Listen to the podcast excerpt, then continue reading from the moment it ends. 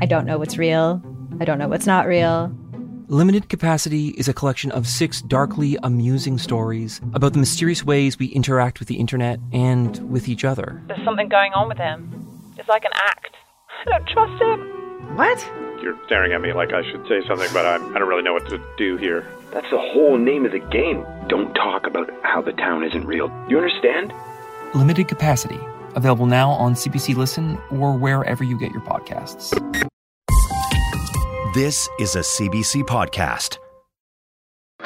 Welcome to Sick Boy, a podcast where we talk about what it's like to be sick. This week's guest is Noam. She has endometriosis. Let's talk about it.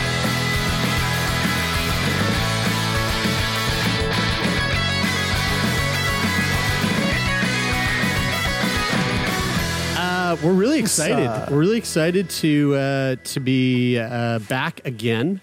The last time we did this, we had a really lovely conversation with uh, Shahiza, who uh, was electrocuted. Um, and uh, Why is that funny? I don't know. I don't know. It just is though. It is though. It's funny the way that it sounds. It is, yes, yeah. electrocuted is just a funny Yeah. word. It's fu- Um, why? Why is it funny? Is it funny know. because it's like sort It's of funny because unbelievable? there's not a lot of people that get electrocuted. I think Yeah, it's because when I right. think of electrocuted, I think of somebody grabbing something and then them starting to flash, and as they flash, you see their skeleton. Yeah. You know what I mean? I'll edit so that. uh, so uh, today we're actually we're actually uh, talking about something that is I think will be equally as electrifying.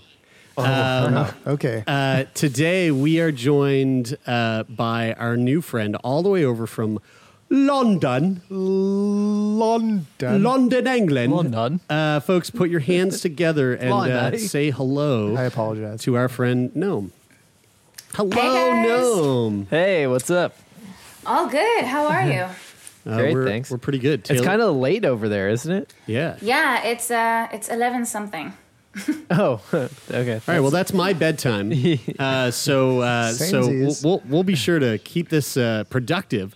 Uh, Noam, you Yeah. are uh, you're an interesting guest because you are uh, what is what is referred to in the biz as a uh, a cr- collector of chronic diseases, or at least that's something that you like to title yourself. the biz. Um, there's there's much more fun things to collect, um, but I guess you you didn't really have a choice in this collection, did you? No, I didn't sign up for that, but I'm owning it. You know, I am a collector of chronic diseases. It's just one of those things that I do. It'd be really nice if you like like uh, like uh, as collectors of NFTs, it like if you could sell off your diseases and and make a make a killing off of uh, selling your selling the rarities of your disease. Let's see. That was uh, a minute and forty six yeah, seconds. before you mentioned NFTs. Till You know, Chair mentioned I'm, NFTs. I'm really excited. I'm really excited to find out as we get into this conversation. Like, if I was going to a record store and I was sifting through the collection of records there, like, what would be what would be the what would be the coolest find that I would find in your collection of Chronic illness. yeah, if you, illnesses? yeah. If you, if you were going to sell your chronic illnesses online, uh, which which one do you think you would uh, sell for the which would c- catch the highest price? Oh my, that's a really hard question. They're all so desirable. Um, you know, and, and I'm not sure I I want to sell any of them at this point. You know, the value is sky high and it's only going up. So Right. That's a whole, that's a strong hold. You're Going to hold hold on. I'm gonna hold on to them if that's all right with you guys. All right. Absolutely. Yeah. That's totally Well, why don't you uh, why don't you let why don't you let our listeners know um, all of the all of the things that unfortunately you are you're dealing with on your on your day to day life. Cool. So there are a few conditions, but I would kind of narrow it down to like a top three, so we don't like you know go over it all. Sure. um, but the, I would say the top three that really affect me on a like daily basis are my scoliosis. So my spine is curved. It's actually S shaped. cool. Um, you know, maybe that's probably like the coolest one. I think. um, also, because then I could probably market it and say I'm a limited edition because you know I'm a bit different and all of that. So that's cool. Uh, then I also have PKD, which is polycystic kidney disease. That's a lot of fun. And am I allowed to swear or like use bad words? Fuck no, no, no, no, no, Fuck no. fucking, no, no fucking Had a swears. We'll have to at we'll have to fucking beat all. these. Cool. So, uh, who I like to refer to as the alpha bitch of this whole group and kind of dominates this field is my endometriosis and endosalpingiosis, which is like a rare form of endo. Um, Whoa, whoa! Can, Wait, you, whoa. can you say that again? Yeah. Endo, sa- endo what? Endosalpingiosis. Whoa! I've never heard of that. We we've talked about endometriosis like, s- it- s- I mean, like several times over the last year, and I've never heard that before. That's It's it's much more rare. There's not many people that have it. Um, so on the rarity game, that probably ranks quite high. Um, but it's very similar to endometriosis, and it it's kind of they don't know much about it. If you think there's not much research about endometriosis, then there's really nothing for that. Yeah, right. Um, and they just treat it in the same way, uh, which isn't which is an, a, a very inefficient way. yeah. That's so interesting. I would have um, out of those three, out of those three, I, I probably if I had to if I had to be if I had to guess, I probably wouldn't. I probably would have said, I probably would have said that the scoliosis was the thing that really was the was the biggest thorn in, in, in your side, and, and and maybe that's because I can. I can. It's much easier for me to imagine what it would be like to have like a kidney issue or a or a spinal issue, but it's kind of hard for me to imagine Having having endo. having yeah an issue with my with my non-existent ovaries and and surrounding and surrounding parts Um, Yeah. To to make it all i don't know if more complex or actually easier to understand the symptoms they kind of blend in sometimes i'm not really sure hmm. what causes what because if i have hmm. back pain if especially if it's lower back pain i don't know if it's my kidneys my endo or my spine that's causing it right Right. um, and I have endo on my bladder, so when I have bladder issues, I don't know if it's my kidneys or my endo. It's, it's just it, it's all like a big party inside, I hmm. guess. Is is it just totally um, coincidence that you you live with these three separate conditions, or are they in some way linked? I have this uh, belief that they're all connected, but it's not based on anything. And conventional medicine doesn't usually tie things like that together. You know, you just go to the specialist of whatever. You know, I have my kidney doctor, my endo doctor, and then the orthopedic doctor, and no, none of them really communicate, or it's not like no one really put a link to it. Um, maybe the scoliosis is not related, possibly because it's a completely like different thing. Um, but I would I wouldn't be surprised to learn that the other stuff is connected. Um, And- also, and- like joint issues and stuff. I, I I feel like it's all connected, and if it's not coming from the same source, then it's it's all like affected by the same things and inflammation and all of that. It seems really hard to like I like imagining trying to treat symptoms from like sort of three separate uh, conditions that you're dealing with. Um, I imagine like I wonder if, if ever one of your specialists is like, well, you know that that pain that you're feeling there, that's actually not that's not related to this thing. So you're like you're gonna want to talk to the other specialist about that. Not in a way where they're like They're just passing I don't it want, off. but they're just like deflecting, like But like I've been doing my job, but the other specialist, you know, they need to pick up the they slack need to pick up the slack. Yeah, but you're absolutely right. That's why it took me so long to get an endometriosis diagnosis because whenever I would go in with a complaint, they would always blame it on something that I already have. Right. And Yeah. I knew that wasn't it. I had a feeling there was something more and it didn't like it didn't tie in like all the facts. I was like, no, that's not it, but it took 11 doctors and 5 years to to even get somewhere with that. wow Whoa. so the endometriosis the, the endometriosis um, um, sh- obviously came later i'm assuming the It didn't. scoli- it just the diagnosis came later. right right the, the diagnosis comes comes later i'm assuming this the the scoliosis is something i'm assuming you're born with Yeah. Uh, and so where does where does the kidney disease begin So, uh, when I was 19, almost 20, I was a soldier in the Israeli army. Whoa. yeah. Um, it's mandatory. I was born and raised in Tel Aviv and in California, but that's a different story. Um, and so in, in, in Israel, also girls go to the army, but I didn't have like a very fancy, oh, it was fancy, it wasn't a very hardcore job. I was a singer in an army band, so I didn't have to do anything too crazy. That is the fucking- that's fucking awesome. coolest thing I think I've ever heard any humans Yeah. tell me ever. I was in the army, but I was a singer in, an, in the army band. Yeah. oh, fuck. Yeah, dude. That Sign was me my up. job. Uh, no, don't volunteer that quickly. Okay, I'll take your word. I'll take your word for It it. sounds more fabulous now. Right. Wait, wait, just hold on one second. Can, can I? Can we, like, I don't want to spend too much time on this, but I have to ask. Yeah. Let's say you know, World War III is about to break out, and you are a 17 year old in the Israeli army, and they're like, "Got you, you got to go. We're, we're putting you on the front lines." 18, yeah. Like, are they putting a guitar in your hands and like going, "Get out there and fucking sing your little heart out" while they go to town on on the other nations? No, oh. no, Are you no, sure? Thank fuck for that. No, you're not. You're not on the front line singing. You're in like the in the mess hall singing power ballads to like charge yeah. everybody up Yeah, before right, they go. the out. Yeah, and I was also like in the official army band, so some army bands get to like you know get their hands a bit more like like in the mud, like go and play to like other soldiers that are like stuck. I don't know in this like hole of a place, you know, shit hole. I actually got to do like the cooler things in a way because I was in the official band, so I was doing like TV, I was doing official ceremonies, so it was kind of you know it's kind of chill. That's sweet. What was your favorite? that's You must have a fucking voice then. So, what was your uh, what was your favorite thing to sing? In the army band, I hated the Yeah. repertoire completely. It was the worst songs. I didn't like any of it. Um, I like singing and loads of other things though. uh, it's just, it's just not. I don't know. But um, anyway, it was it was a good experience. I met some of my best friends and got loads of good contacts for later on, and you know some Right. good opportunities came after that. Sweet. So back to Um, the, the PKD, which is I, I'm yeah. sorry, I, I totally got sidetracked. no It was worries. I know. I know it's a story. I know I can't just drop that bomb and not expect any sort of backlash. You know. Yeah. Um, but the thing is, when you're a soldier, like the, the medical system is terrible. Uh, and also, my commander didn't really like me. I, she had an issue with me. It was a long story. So she didn't really treat me well, and I was mistreated and undertreated for a while. And what happened is that about six months before I finished my service, I got a UTI, uh, a urinary tract infection, which shouldn't be a big deal. You should probably like take antibiotics for like five days and it should be over.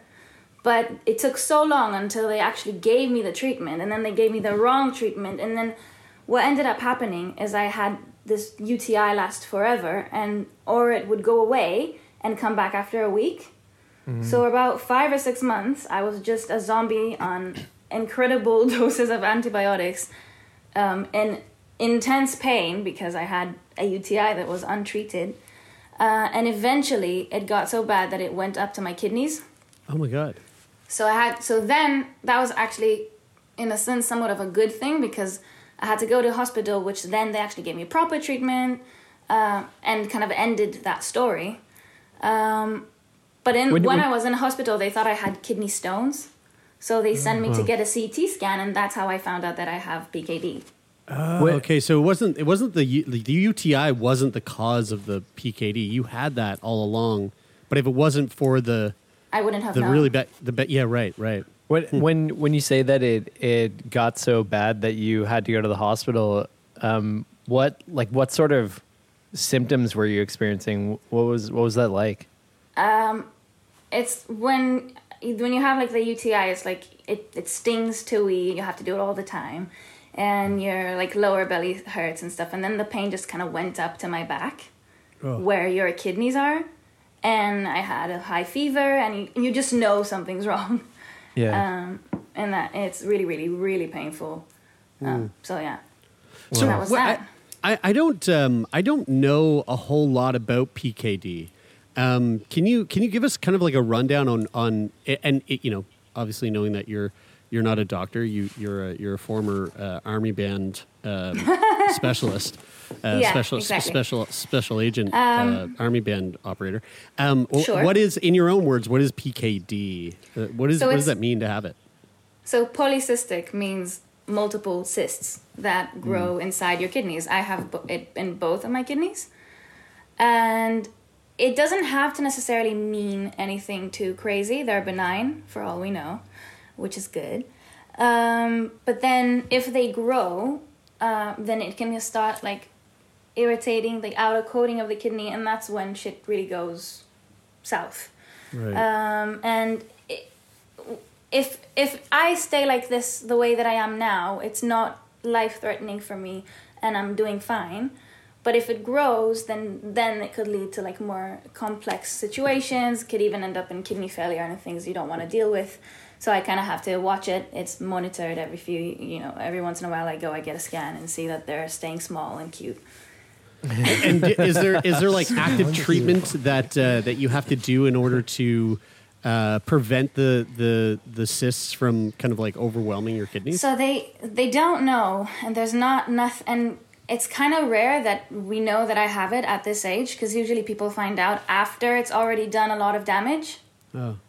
I found out by coincidence at 20 years old, which is very rare because all the patients that have it are like 50s and in their 50s or 60s Mm. and already have like high blood pressure or like issues with their kidneys like kidney failure need that like to get treatments for that so it's kind of rare they don't really know the prevention state or how to keep it i was just told to lay off the the salt and the caffeine and you know and kind of hope for the best Oh no, oh, no caffeine! Oh no, I could feel all I three of drink our hearts coffee. break. Oh, thank God! Thank God! Oh, thank fuck. Oh, yeah, there's things that aren't worth it you know People who don't drink coffee, no offense, anybody out there, you're Can't trust them. I don't It's like trust. I did that like for dogs. long periods of time, but I always come back. Thank I, you. I can't believe Thank that you. I'm I'm now the type of person who I'm not the Tim Hortons type of person that's like, don't even fucking talk to me until I got my cup of Joe in the morning. Oh, I got my Tim's. But, uh, Our manager doesn't drink coffee, and every time he reminds me, I I think about firing him. He Yeah. also shouldn't have coffee. He's Yeah. one of those people where you're like, if you had coffee, You'd explode. your I, head would explode. I feel um, I feel sad without coffee. okay, well that's a problem. um, so so Noam, I, I know I know through talking with previous guests about um, endometriosis, um, it is you know un- unfortunately we live in a world where it's one of those um, An anomaly. w- yeah, yeah one of those diseases that um, affects um, uh, you know people with with ovaries and and with female reproductive of organs people. and Yeah. a shitload of people and and it's it's for how common it is it's one of those diseases that takes so long to get a proper diagnosis and you had even mentioned that it took 11 doctors and a number of years to get yours um, what was that process like and and can you kind of walk us through the the the actual receiving uh, of the diagnosis itself what, what, what was that like for you So now that I know that I have it and I know the symptoms and how things should actually be if you don't have endometriosis, I know that I've had it since around the age of 15. Um, but when it started, I had no reference point and I didn't think that what I was experiencing wasn't normal. So it took a few years until I actually got to the realization that something's wrong. So the, for the first four or five years, I don't think I even suspected it. Um, and it's worth mentioning that it's a progressive disease, so with time the symptoms get worse. Um, so it wasn't always as bad, but it was there, and it was definitely bad at times. Um, and there were just weird things that now I think to myself, huh, did I, how did I not realize that it's not normal and not everyone else is like this? But I just, I wasn't talking about it with my friends. It's not something, it's not educated enough. That's part of the reason why, that it's one of the reasons why it's diagnosed so late. Were you Um, living in uh, Were you living in California? I wasn't living in Tel Aviv at the time. Okay, yeah. I was I'm, I was wondering like that that seems to be a very common that seems to be basically the thing that we hear from anybody that anybody that I've ever talked to with endometriosis has a like a similar story in that like Yeah. because because you know talking about your period and, the, and like when you're a teenager It's a can be taboo. can, very taboo subject. So I was wondering like if if the, you know if that's similar in Israel or if it's or if it's a Um, different I wouldn't say that it, it's it's similar like any uh, like in, at least where I grew up in Tel Aviv. It was similar to a, I'd assume I don't know from personal experience, but I'm assuming it's the same as it is in the states or in London, like in any modern city, you know. But it, it's it's not not talked about. You're not never talking about it. But I never had conversations deep enough where I could actually compare my experience and say, oh wait, that sounds odd, you know. Um, I had I had you know I've I've had conversations with girlfriends that say that they have period cramps, but I never got to know that for them it lasted a day, and if they took an Advil, they'd feel fine, and for me it would last a week and the week before, and also I would always it would always hurt when I was ovulating, and I thought everyone knew when they're ovulating and that's normal, but it apparently isn't. But I was always able to tell because it hurt. Whoa. Um, so it's things like that that I kind of figured out later on in life that that's not how it's supposed to be. Um, but the the big turning point was actually the story that I told you about the kidneys, because up to that point, I've only suffered about half of the time. So I've had bad period pain, bad pains the week before, and ovulation. So it's kind of like half of the month. But ever since the kidney incident and on all the shenanigans that went down, my pain never went away. That was Whoa. like the point of no return. Um, from that point on, it was just a 24 hour 7 thing. Um, and obviously, when that happened, I had no question and I knew something was wrong. And that's when I started trying to get medical attention and help. And I didn't ever imagine that it would take so long to actually get that.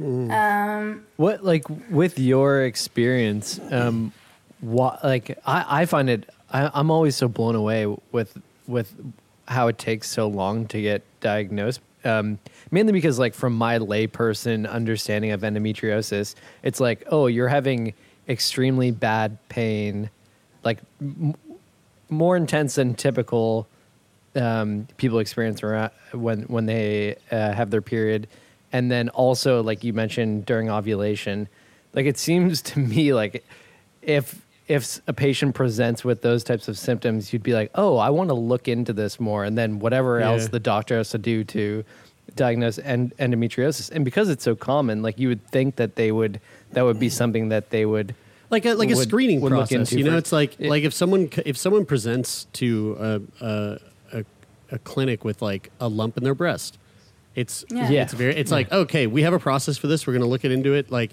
you, Mm-hmm. the, the you're you're having this is a symptom of a potential breast cancer. We're going to look into it. Boom. And I, and I understand that they don't want to misdiagnose people, but I think it's probably more damaging Yeah. to miss Yeah. misdiagnose. it is more damaging, than especially that misdiagnose, you it's know? progressive. So all Right. this time, it's getting worse and nothing's And so, being so done. I get to Noam to your experience, like like when you went in, when you started going to try to really get to a diagnosis, like what types of things were you hearing when you were going in to talk about your experience? So before I answer you for that, I just want to comment on what you said before. That on one Yeah. hand, you're absolutely right, but endo is really tricky because it presents differently in every person. There are different types, and the location really matters. So some per- people could only suffer when they have their period. Some only suffer when they ovulate. Some suffer all the time, and uh, the presentation is, you know, the symptoms aren't necessarily the same. It's not like a one one done Right. kind of like profile, and then you should know it's not an excuse. I think doctors should be more aware of it, but it, it, it does make it slightly harder. Because for mm-hmm. me, it doesn't present necessarily in the mo- in the typical way. Way because when I was already going to seek to seek help, I was suffering all the time. We're talking about mm-hmm. daily chronic pain, so that doesn't necessarily fit the narrative of like bad mm. period cramps.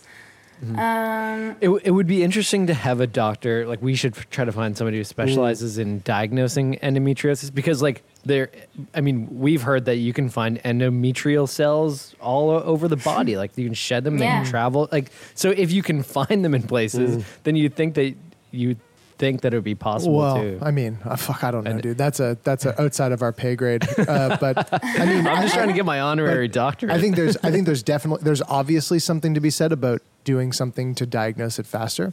But Yeah. but then also when when you've never met a person that has been diagnosed with endometriosis in a timely fashion, there must you can you can you have to kind of start to draw the conclusion that Yeah. there's a, a an an okay reason for like an, an accept a semi acceptable reason for that. Like I mean like Yes no, like no. like no like Noam was So- saying not acceptable but What- not, understandable Not understand, understandable. understandable that like it that if it's just a everybody is taking so of long, things. yeah right? Yeah. Yeah. that like there's and something so there's inherent that but in then it. when i was going to see doctors like U.S., then they would most of them did listen to some extent but then they would send me to get a blood test and possibly an ultrasound and those tests they don't pick up on it um, there's only one type of endometriosis that could be seen on ultrasound sometimes on mri but the absence of endometriosis appearing on any type of scan cannot rule out the fact that you might have the disease. So it can only show you if you do have it, which is in a very small percentage of the cases. But it won't. But it's not. You can't rule it out by that, and a lot of doctors aren't aware of it. So I would. I don't even know how many scans I've done, and how many tests uh, and and blood uh, was drawn from my arms. And I hate blood tests. They're terrible. Um, Um, but every time I was told that I was fine. And with uh, what happened was I was in really bad pain. So I would go and I would express it and I would take all these tests, hear that I'm fine, go home with that information. And the way that I would process it is I would be very mean to myself and I would say, Stop being dramatic. You don't have anything. Don't make up this thing. Don't be a crybaby. Everybody feels this way. You have to toughen up. You have to deal with it. It's normal. This is life. You know, this is how being a woman feels like. You know, you just have to and I would I would kind of and I would feel ashamed that I even went and and tried to to talk about it and do something. So then I would bottle it up. I would suffer in silence. I didn't tell anyone. Like I mm-hmm. wouldn't tell my closest friends. I barely spoke about it with my partner, which we speak openly about everything but that for a few good years. Um, and I would keep it to myself. And then a few months would go by, and the pain would get worse as time went by. Um, and I would keep it quiet and pretend to live a normal life until I couldn't take it anymore, and it would just ruin me. And then I would say, "No, something has to be wrong." so I would Yeah. go and repeat the process and try to go to a different doctor and maybe hope for a different outcome. But that didn't happen for like eleven times. Yeah. So then I would go home, and the whole cycle would repeat again. And and at that point, you know, it's like then you're dealing with not only dealing with endometriosis that still hasn't yet been diagnosed, but you're tagging on to that the mental health, you know, Yeah. um, anguish I think that was you're the most through. challenging thing. Yeah, yeah, no doubt. That's, I thought I was crazy. yeah, And uh, yeah. th- things didn't make sense because I didn't think I was a hypochondriac, and I know I have a very high pain tolerance just because of other things I've done. You know, I have lo- I have loads of tattoos. I was a gymnast. I, I had injuries before, like, and every We're in time. the fucking army, you know. yeah, but that's not the impressive part. um, but you know, I didn't think that I was being a baby, but I was made to believe that I was. You know, and and I just I and I stopped believing myself at some point. So Was that like a culture? Was it like a beca- just because of um, what like? Do you think that the the center of that or the re, the uh, the uh, like the genesis of that is is that you know as a woman you're really kind of made to think. I mean, you you mentioned it that like this is how I'm supposed to feel. Like this is what it feels like to have a period. I think Like what- something that common that happens with that actually is that endometriosis has a strong genetic link, and um, if your sister or your mother has it, I think you have either some something between four and seven times increased chance that you're going to have it yourself. So often it runs in families, and then your only example of what having a period should be like is from someone that suffers a lot themselves. Right. Did you And talk I always your saw my family? mom have terrible period pain, and I thought, okay, that's just how it is. Right. So I would, I would, I never, ever in my life had a period where I didn't take painkillers. I don't think I can handle it. But I would just swallow like all that pack, I guess, and go to school or go to the army or go to uni and pretend that this is all okay. Really do you wasn't. have do you have like a i i uh, i had my i had a booster shot today for covid and i had Mm-hmm. Good a real i had a really really bad experience after the second dose like i got really sick and Mm-hmm. i and and so today when i got my my shot the pharmacist was like i i asked him if if you know, if, if I got really sick after the second dose, should I expect to get sick after this one? He, he was like, yeah, unfortunately, it, it's probably pretty likely that you'll have similar symptoms. And and so I was I've been sitting around all day, kind of dreading it because it was really fucking horrible. And and so I say that in in the sense that that has really sucked for me today. Hmm. And you You said have something. alternatively, you could be in a truck convoy headed to Parliament Hill. So yeah. Okay. Yeah. like the yeah. latter decision Yeah. kind of sucked. So Yeah. And and so I say that to Canadian politics for yeah, you there, Canadian politics for Yeah. sure. Um, I say that in the in in the with the thought in mind that you know you live with something that comes around.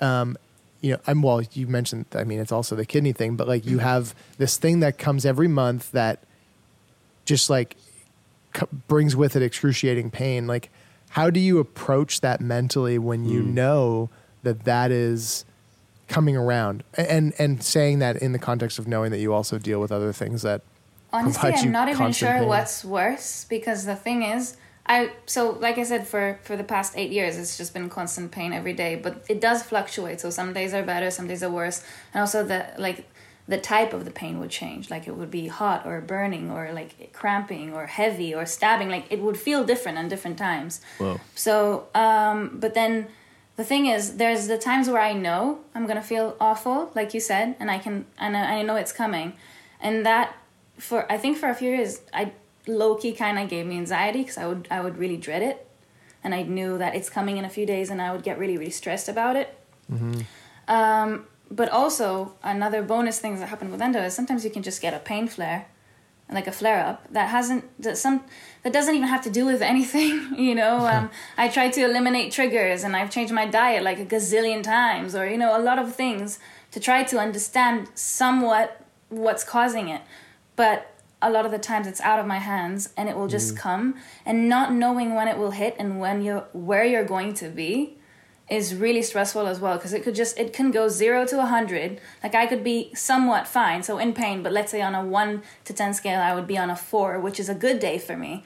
But then all of a sudden it could go to an eight and i'll be you know vomiting in pain and i could be in public i could be at work i could be at school and you just have to deal with it.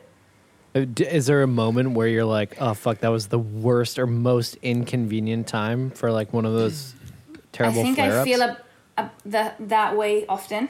so every time I feel like that one was the worst. I had definitely some like really bizarre situations where I was I was performing with this artist and I was their backing vocalist, um, and you know we, we had two gigs in a day and I just it out of nowhere felt like you know my stomach was just like clenched like it was unbearable pain while I was on stage. Didn't know what to do with myself. Then the show ended and I just went and I puked in the bathroom and I laid like in the backstage and I was like, "Call me an Uber, I'm done." But I had to keep going on stage, and that's something that you just have to do. you know, and smile and move, and it's like every Yeah. movement, and you know, singing when your stomach hurts is extremely difficult Yeah. um, it was it was terrible and and I've had so many stories like that it's not even like anything to write home about yeah. I'm I'm curious to know about um, you know a- after receiving your diagnosis, um, which which I know through speaking with you know yeah hundreds and hundreds of people over the last six years, that the experience of of finally getting a diagnosis of something that you've you've anticipated and expected was the problem, um, that experience can be a really liberating one. Um, so for me it was very bittersweet Okay, yeah, please tell tell us a little bit about that. so it was another day of me going to the doctor not expecting to hear any news because you know when I it was just a normal day I had a scan 2 weeks before before that um, and I just went in and I was expecting the same old answer uh, and I was in between classes. I had to walk back to university after, so you know it was kind of like I didn't think anything of it.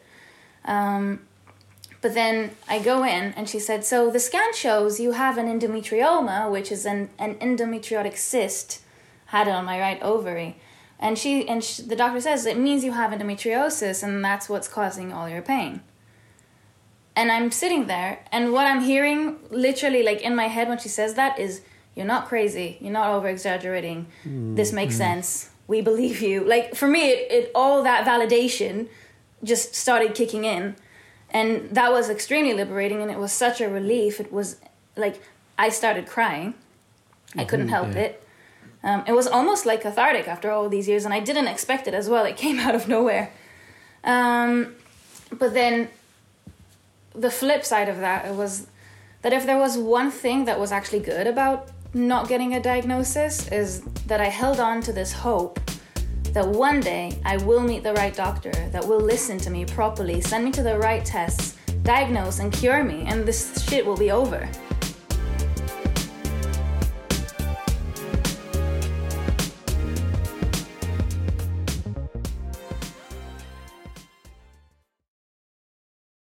Hi, I'm Jesse Cruikshank. Jesse Cruikshank. I host the number one comedy podcast called Phone a Friend. Girl, Let's phone a friend. Not only do I break down the biggest stories in pop culture with guests like Dan Levy and members of NSYNC, I do it with my own personal boy band singing jingles throughout because it's my show. It's your show, girl. New episodes of Phone a Friend Yeah. drop Thursdays wherever you get your podcasts. So work it, girl. Yeah, work it. Okay, that's enough. I thought with a diagnosis comes the ending of the story. Little did I know that it was just the beginning of a whole other journey that is 10 times harder. But then she goes, So this is chronic. You'll probably have it for the rest of your life, and it's progressive. So maybe be prepared for the fact that it's going to get worse. And she can't, she didn't say it in these exact words, but it wasn't much sweeter than that. She didn't sugarcoat it whatsoever. And mind you, that at that point, I was in terrible pain every single day. I was having a bad day every day. Every day was a fight. I don't even know how I finished my degree. Like I had to, the amount of willpower I had to had to get myself out of bed, shower, and leave the house. That was, that was just uh, an unbelievable challenge every morning. And I was desperate for help. I was like, just, just do something. Just give me something. Take this away from me. And you know, I was happy. She said, "You have endometriosis." I go, "Cool. What do we do? Um, do you want me to take antibiotics? Is, it, is there a shot? You know, how do we go about this?" I was very chill about it. Um, but then she said, "No, you're. This is this is going to stay, and it's gonna get worse, and you probably need surgery." Um, and it was just like blank, you know. Right. And it everything completely changed, and I and that was a really really tough thing to hear. And then to top it off, she also says, "And by the way, there's a fifty percent chance you this might make you infertile, but we'll talk about it next time." And I, uh huh, next time, what? So I and I'm alone. I didn't bring anybody with me to the appointment. Again, I thought it was like a random one more time at the doctor's thing. And I walk out and I have 40 minutes to be in my next class in uni. And it's a typical gray, uh, rainy day in London. I put on my hoodie, I put on my favorite album, um, and my headphones. I pretty much thought I was in a movie because, you know, it was just like I was walking and there was this, this dramatic scene that's trickling I know rain. that feeling. I know that I'm feeling. I'm What- what was the, do you remember the album? What was the album? Obviously, it was Blood by Lianne La Havas, which she's my queen, and I have a gold brush on her for so long now. Um, she's she's amazing. And I was listening to her angelic voice and and not knowing what I was feeling, I was so overwhelmed, and I had so many mixed feelings. I was so happy and so relieved, and and you know, but I was I was so angry, you know, and and I was so mm-hmm. sad, and I just I couldn't process it. I I sobbed. I was crying the whole time. Mm. I walked for like 30 minutes with my hoodie on my face, like crying, walking to uni. Got there, didn't want to talk about it with anybody. Went to the toilets, fixed myself, put on some more makeup, and pretended for the rest of the day that everything was fine, which is my specialty so it wasn't too hard. Um, but I- then, I- yeah, it was a I- really big moment. I, I can't help but like feel like I feel I feel like uh, um, I feel like I'm a I'm a bit of an empath and and like thinking about the like all of those emotions that you're feeling. It's like almost overwhelming for me to think about the Yeah. the feelings that you're feeling because there's just so many different ones like like that that relief of like finding out that it's something but also like the the the fear and like sadness about what you found out and uh, yeah it's just a it's a, a lot to handle um i i'm curious about how the next few weeks days or weeks sort of panned out after that like uh, do you have to come up with some sort of game plan or is there yeah, so I. I was told I needed surgery, but I was confused. And this was three and a half years ago, and Endo has made a really big jump in terms of like media coverage and just awareness in general in the past like two years, I would say. So when I was Googling it, not so much came up, and I was very, very lost. And two different doctors were telling me two different things. I was completely, you know, overwhelmed with emotion. Didn't know what to do. I was, I was, I was really, really lost with this. Um, and then it, that actually led me to this new chapter in my life because I ended up finding answers through the internet. Um, I did what my mom taught me not to do, which is make friends with strangers on the internet. um, and I That was a went and I- '90s rule. I know, and I'm a '90s baby. You know, and this, the internet Yeah. was scary. The internet Not was anymore, I guess. Not in the right it's- place, at least. Now it's Yeah. perfect and it's sunshine and rainbows and everyone's Exactly. nice. One hundred Your kids crying? Give them an iPad. What? Oh yeah, works every time. No. Buy him an NFT. um, hundred 48 percent. minutes. But yeah, I went on all these Facebook groups and forums and stuff, and I just pretty much wrote my heart out. And I said, I'm lost. I'm confused. I don't know what to do. I don't know who to listen to. I don't know if I should go with the surgery or not. And uh, I'm a bit of a geek, so the first thing I did when I did get the diagnosis is order like every single book I could find with endometriosis and the title in it. and like I educated myself like crazy, and I I I read or listened to any piece of information I could find. That's how I found Sick Boy, because I was li- searching for podcasts with about endo as well. Um, Were there were there any were there any endo podcasts? yeah, when there you, were. Oh yeah, sweet. Yeah, that was actually I thought you were asking about from our podcast. I was Have we like- ever covered this? I was like, are you, are you high right now?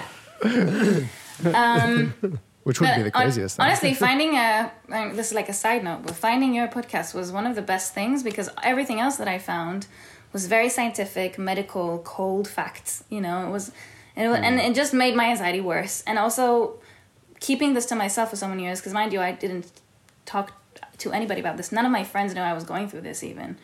Um, so I didn't, and you know, I'm kind of like a happy, optimistic, bubbly person, and I didn't know even how to approach the subject. I didn't want to be a party like it, I just didn't know how to communicate this. And then I heard the episode that you released in like 2016, I believe, um, like the first one, and all of a sudden this it just became bright, and I was like, oh, I can laugh about this. I can be myself and still be honest. Like it doesn't have to contradict, and that was like a great lesson. And then uh, ever since I'm a fan, guys. So thanks. like Thanks. I, Thank you. um, but uh, but yeah, the first I- episode wasn't hashtag pussy problems, was it? No, no. that- No, no, The no. second endo Uh, episode? no, it that might have been the first endo No, episode. Maybe. No, that was Van- that was in Vancouver. We recorded Yeah, yeah. that, right? Yeah. First No, I mean, episode that with was Endo years was in your mom's basement. It was, yeah. Yeah. Okay. oh yeah, yes, that's right. With Leslie from here, from here in Halifax. Yes, that's right. That's Good right. job with the names. Thanks. Leslie's Wow. an old friend. That was impressive. That's the only reason. Um, but yeah, so I, I I spoke to strangers online, and I was absolutely shocked by how much generosity like these women had. Uh, women that I've never spoken to in my life, never met, probably never will, Mhm. live in different places in the world. And they just took time out of their day and, you know, they, they send me, you know, they responded to me with answers. But not only that, some of them sent me their phone numbers and said, call me, I'll help you, or I'm here to listen. And I received this like super warm embrace and support that I have been missing for so so long.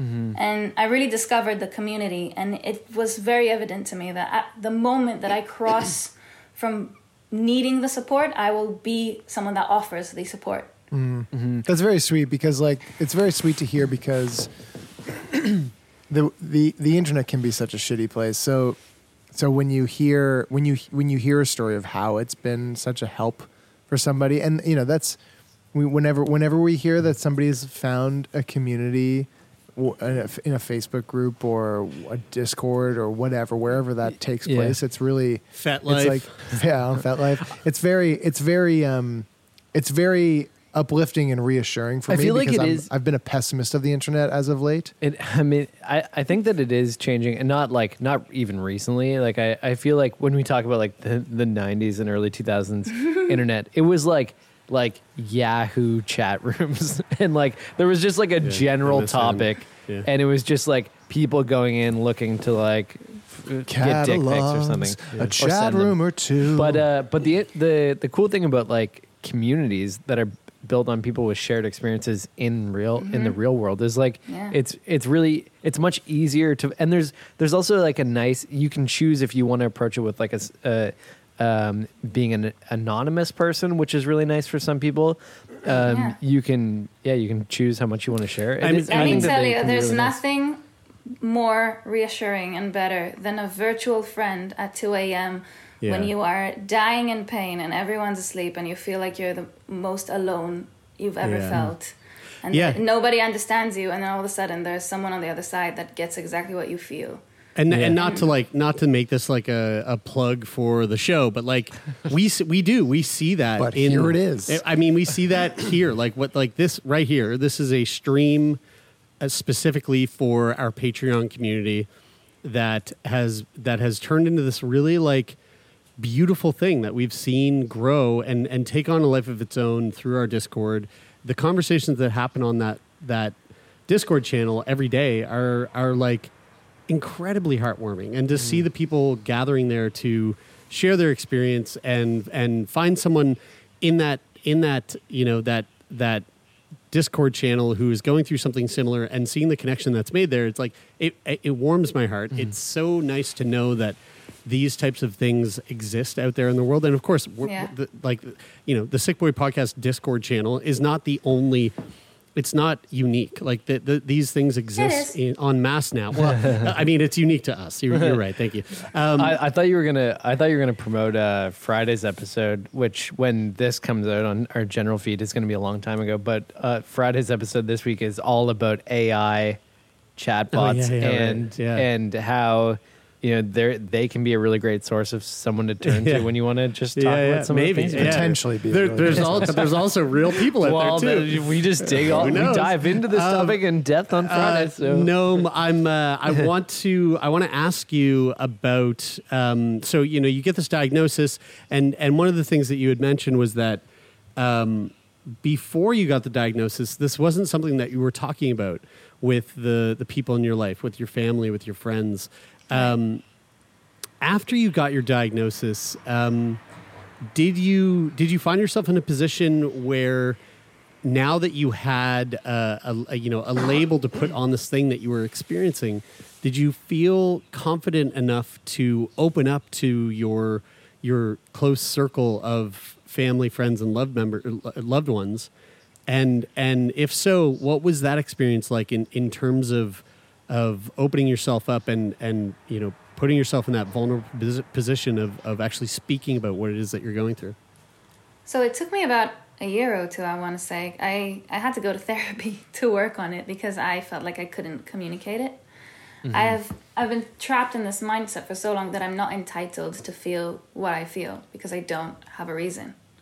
So every time I actually was honest about what I was feeling, I felt like I was complaining or like I was whining or that I, you know, I just I I couldn't you know, I felt judged. No one judged me, but I felt so judged every time I'd, I'd even express it. Um, so it took me it took me some time, but eventually what ended up happening is is I made a conscious decision to talk about it and to talk about it a lot. um, because it, it was clear to me that one of the reasons why it took so long and the reason why I'm feeling the, the way that I'm feeling right now is because nobody talks about it. Uh, and and I couldn't take you know I couldn't think that I would sit another day on my couch um, feeling sorry for myself for having such a delayed diagnosis and not actually being the change I wished would have taken place. So, as exposed as it makes me feel, and sometimes it could, it used to make me feel very uncomfortable. I, I pushed myself and I and I made myself do it and and open these conversations and and I wrote posts about it and I went kind of like public about it. I'm not like a super public persona, but you know, also to like outer circles of my life. Um, and I did that consciously, and it felt very, very uncomfortable at first. But the more I did it, I understood that the power and what I'm gaining from it is much bigger than what I'm losing. Like, yes, I'm anxious every time I do it, but I'm earning a lot more, and it's worth it. And I want, I don't want, like, I can't take the time back. I will never get an earlier diagnosis, and the irreversible damage that has been done for me for waiting a decade with no treatment, that's done. Like I can't change that. But I mm. can change someone else's faith. Like the fact that I'm creating these conversations, I already know that I've changed people's lives because they went and got a diagnosis because of things that I've said. Now I already mm-hmm. know that I'm not taking my own time back, but I'm influencing someone else's story and possibly making their journey slightly easier and that's that's worth it. that's super powerful. I, I'd love to uh, take a moment to talk about uh, the Endo tarot cards. Yeah. Um, so this is really cool. Like I, I so full disclosure, I I got really into tarot in the last like two years. Uh, brother. because my my my partner uh, is is like massively into tarot, and of course. Um, seeing her draw cards every morning made me curious, and now I have my a couple of my own decks. And I've been meaning to tell you, I recently really got into horoscopes. oh, did you actually really? Yeah. Are you are you fucking with me? I know I'm not. I read them in the paper every day. Okay, cool, sweet. Uh, horoscopes are fun. Every day? Um, every single day. Um, so you're this is this is a project that I, I just I think is really fucking cool. Um, and if folks want to check it out, uh, you can find it on Instagram uh, at the underscore endo underscore tarot underscore cards. Um, and I want to I want to bring up some of the cards here so we can go through them. Um, again, this is this is a, a live streamed episode um, for our patrons. So if you're just listening at home, uh, you won't be able to see this, uh, but if you want to see this, you know exactly where to go. Um, so these are really cool. You, it, now, correct me if I'm wrong. Oh, You've yeah. you created these yourself, Right. Um, They're did you all hand drawn. all hand drawn? They're really fucking cool. I love that Um, that artwork. You, y y- uh, the the tarot deck, I believe, is uh, correct me if I'm wrong here. Seventy four cards. Right. I didn't do the entire deck, but I did most of it. It's Okay, 60 okay. or something. Yeah, so we were just looking at uh, the moon. You've got the the hanged man, which is in the endo tarot deck is the hanged woman. Um, uh, the tower, um, which you know is a very very ominous card, very very scary if you get the, the tower card. What if you get the tower, what does it mean? That could mean a lot of bad things.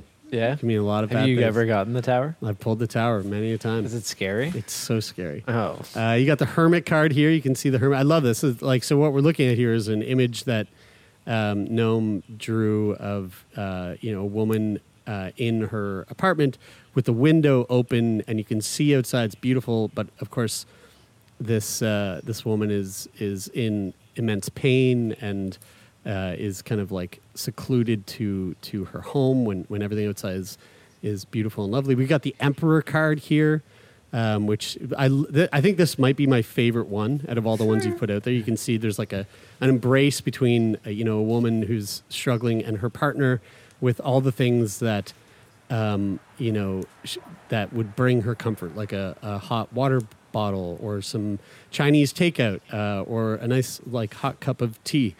Um, and then the the magician, um, which and the is, art's so great. it's really beautiful. Like Yeah. I, I, I really Thanks, do love it. What what was the what was the impetus to create the Endo Tarot deck? So it started kind of by co- like not a- by accident, but a coincidence because it was the third lockdown in London. Um, and I'm I'm very artsy. I'm always doing something. I'm a musician, but you know I always kind of take up on other projects and stuff. But I was bored. You know, it was lockdown. I was sitting at home, and every night I would draw tarot cards just for fun. I bought all the colors that Sharpie makes, and I just was drawing. You know, I was drawing, drawing every night. And uh, after I finished making like the typical like deck, you know, I I was I was looking for new ideas. I did like a drag race deck. I did some stuff, you know, just for fun.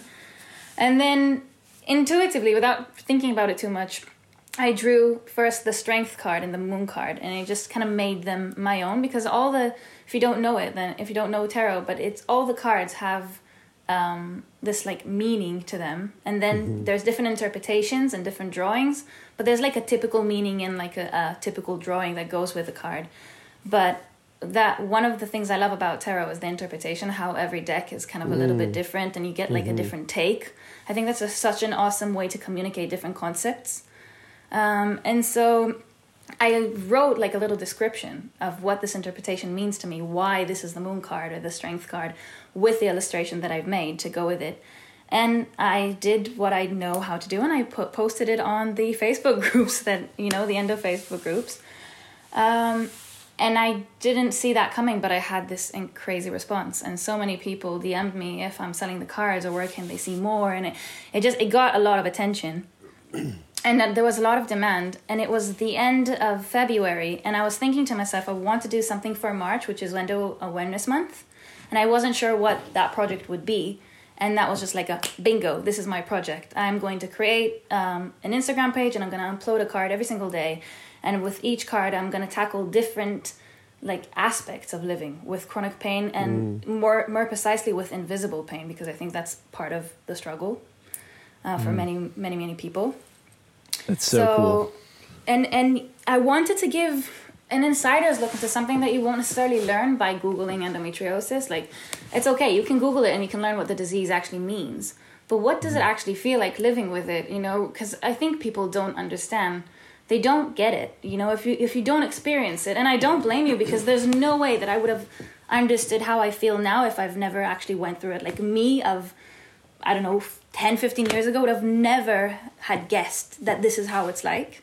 Um, and also because it's invisible, making illustrations and, and giving it a visual was very, very powerful, not to me, but also for the feedback that I was receiving. Yeah, it, people say like a a picture is worth a thousand words, and and you know I They was do. thinking that uh, I was thinking that what we should really be doing is maybe we should collaborate with you and do an uh, Endo Tarot Sick Boy NFT drop because Yes! an NFT Let's do it! is worth ten It's worth words. 10 trillion bitcoins.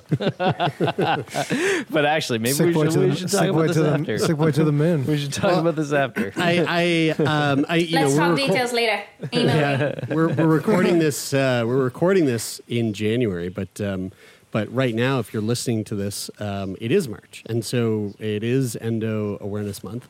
The timing could not be more perfect.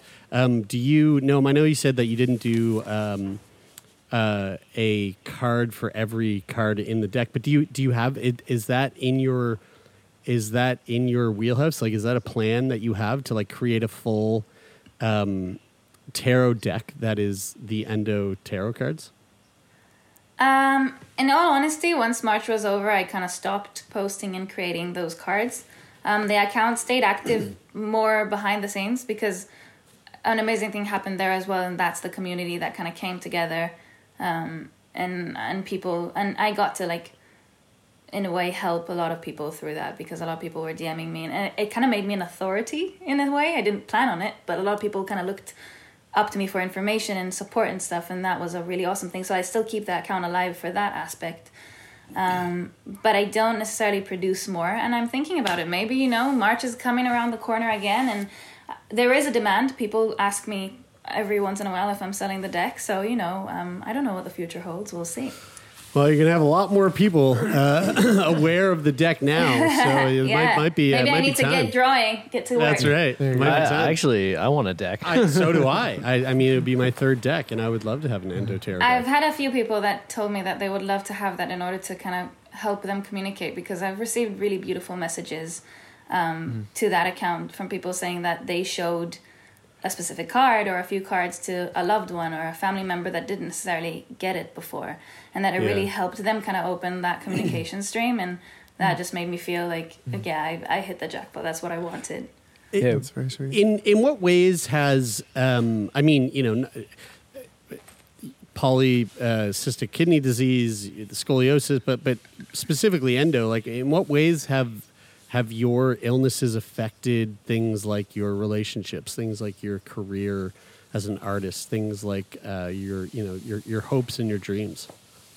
Uh, ooh, well, there's a lot of questions in there. Um, with relationships, it's probably going to be the most relatable one for loads of people. But I, for a long time, I I walked around in in this world thinking that I'm not worthy of it. What I have, I felt really guilty for bringing all this difficulty into my relationship.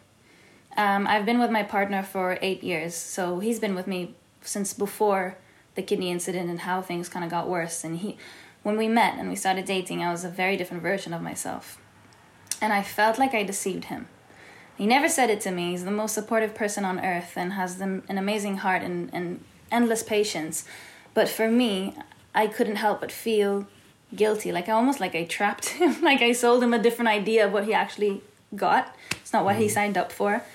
And also, um, you know, and just because, you know, having these ailments, I don't feel like myself. My whole relationship with my body changed. I, I've been depressed. I've been some you- sometimes physical things are hard just living in the same house could be hard i lean on him more because there are weeks where i'm too tired to do the dishes or do laundry or um, and then endo brings more difficulty into that because it's not uncommon to experience pain with sex or bleeding during or after and you can only imagine that brings you know us that takes a toll on your relationship um, and then there's also like fertility talk we are not in a place in our lives where that has actually um, made a difference because we're not trying to have kids yet, but we have we've had these conversations. I've looked into like preserving my fertility and freezing my eggs and stuff. So we we're very much aware that once the day comes, it might not be an easy route, and it might even be impossible for me, and we just don't know yet. Um, all those things, they you know they they make, they make a difference, and for the longest time, for me, I felt super guilty about it. And it was only when I stopped looking only on my little corner and I started opening my eyes and looking at other people and their relationships that it kind of, you know, clicked that everyone has their baggage. This just happens to be mine. Yeah. Um, and that everyone brings something shitty with them into a relationship because we're just people and that's how it works. Um, but, and endo is so common that if we ever break up, there's a 10% chance he's going to date another woman that is going through this, facing the same struggles. But the odds of him meeting a person that will offer him the same amazing things that I bring into a relationship from, like, because I also, I'm not just my illness or my, that's like, that's not my, that's not the story of my life. That's one chapter of my book. Mm. Um, but I, I'm super loyal and I'm warm and, and I'm, and, you know, I'm non-judgmental. And there's so many good things I bring into the relationship that you know what are the odds he's gonna get that exact combo anywhere else? And that kind of made me value myself and realize my worth. And i'm i'm happy to say that i i really as much as i'm grateful he helps me a lot uh, mentally physically. Um, he's a, he's a big help for me and i do rely on him sometimes. Um, i'm super grateful and i tell him that every day i tell him nothing goes unnoticed nothing goes underappreciated but this gratitude doesn't make me feel like I've overachieved and this is a miracle that I have love in my life because now I feel like I do deserve it. But it took me a long time to get here. Mhm. Yeah, th- that's. Um, I, I imagine that's really like tough to have those thoughts um, in your relationship. I mean, the reality is, is that you're the only you on this planet, so True. you'll never find another you. And, Limited edition. and exactly, and uh, yeah, rarer than than any of your illnesses or Um, NFTs.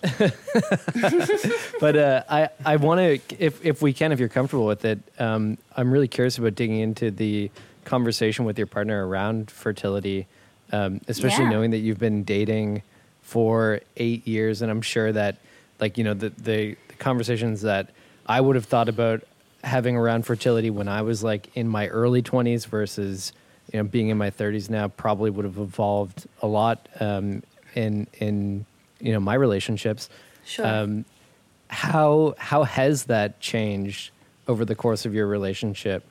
So, a fact that you don't know is when I got diagnosed with a PKD when I was 20, as one of the things I was told by the doctor is that um, the whole pregnancy thing might not come easy for me. And if I Mhm. do manage to get pregnant, I will automatically be um, considered pregnancy in high risk.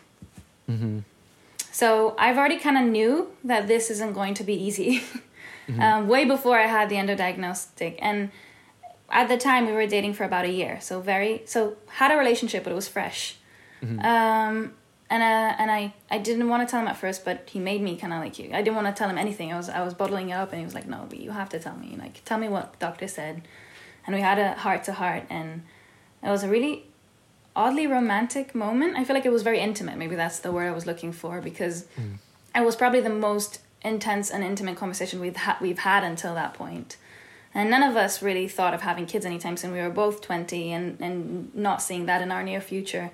And I and I told him that and of course I started crying and he just hugged me and there was there was some there was a bonding experience there. Um, and we didn't really speak about it for a few more years then after that, you know, because it was just it wasn't on the cards. Um, and the conversation has changed, but I think we're both open to exploring the options when the day comes. And no one can guarantee that this will be an issue. I it might I might be one of the lucky ones where it's not an issue. But even if it is, um, I've always wanted to adopt since I was like a kid because I have two adopted cousins and I and I love the concept. So you know maybe maybe that that was supposed to be it all along. Who knows? Noam, uh, I gotta say this is uh, this has been a real treat uh, to sit down and get it, just a slight glimpse into your life in dealing with um, so many different things, um, in particular endometriosis. Um, and I, I just want to say on behalf of myself and uh, the guys and all of our patrons and all of our listeners at home. Uh, thank you, thank you for taking time out of your evening. You're late in the evening, all the way over in London, UK, London, to uh, sit down and chat with us. This has been a real pleasure, and uh, we we really enjoy. Uh, we've really enjoyed ourselves here. Can you can you give our listeners? I, I mean, I don't know if this is something that you want to do, but if you want to like let our listeners know how they can keep up with you and your work. I know you're a musician. I know you're an Yeah. artist. So please, just like I also write away. about Mando, and um, just I write about my life. Um, yeah, yeah. Please, how how can people well- stay up to, to date with the work that you do? So obviously, everyone's welcome to the Endo Tarot Instagram, and also if you're out there and you need someone to talk to and you need support and you resonated with what I said, I'm here for you, and just drop me a message. That's the first and most important thing. But then after that, my name is Noam Frank, and you can follow me on Instagram. I have a super cool band. It's called Galactic Dust, and we got some songs hey. out there, and. Uh, you know, I'm, I'm planning to do loads of cool art projects that are coming up now. So if you just, if, I think Instagram would be the most reliable place. Just come and let and drop me a message and, and follow if you want, and we can be friends there. Amazing. Uh, and again, folks, a reminder: the Endo Tarot Instagram is the underscore Endo underscore Tarot underscore score cards. Uh, Noam, thank you. This has been really fun. Thanks, guys. It's been a pleasure.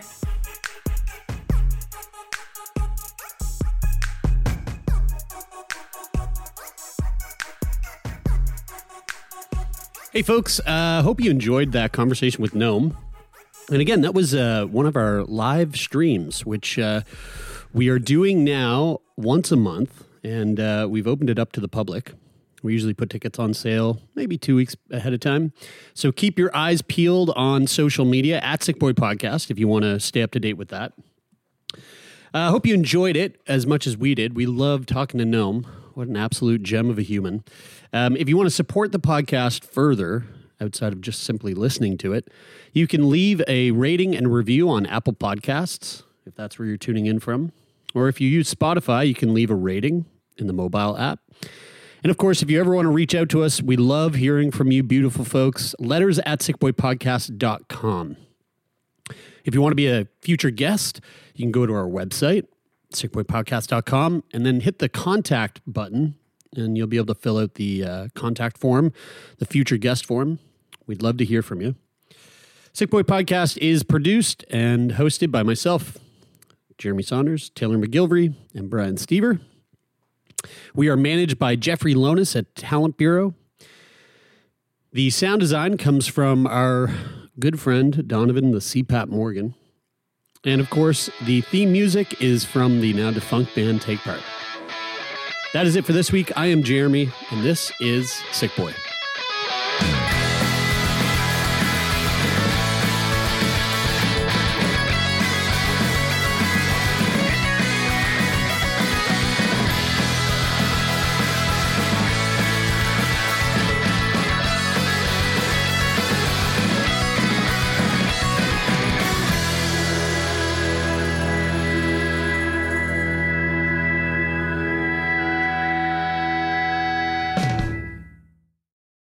For more CBC podcasts, go to cbc.ca slash podcasts.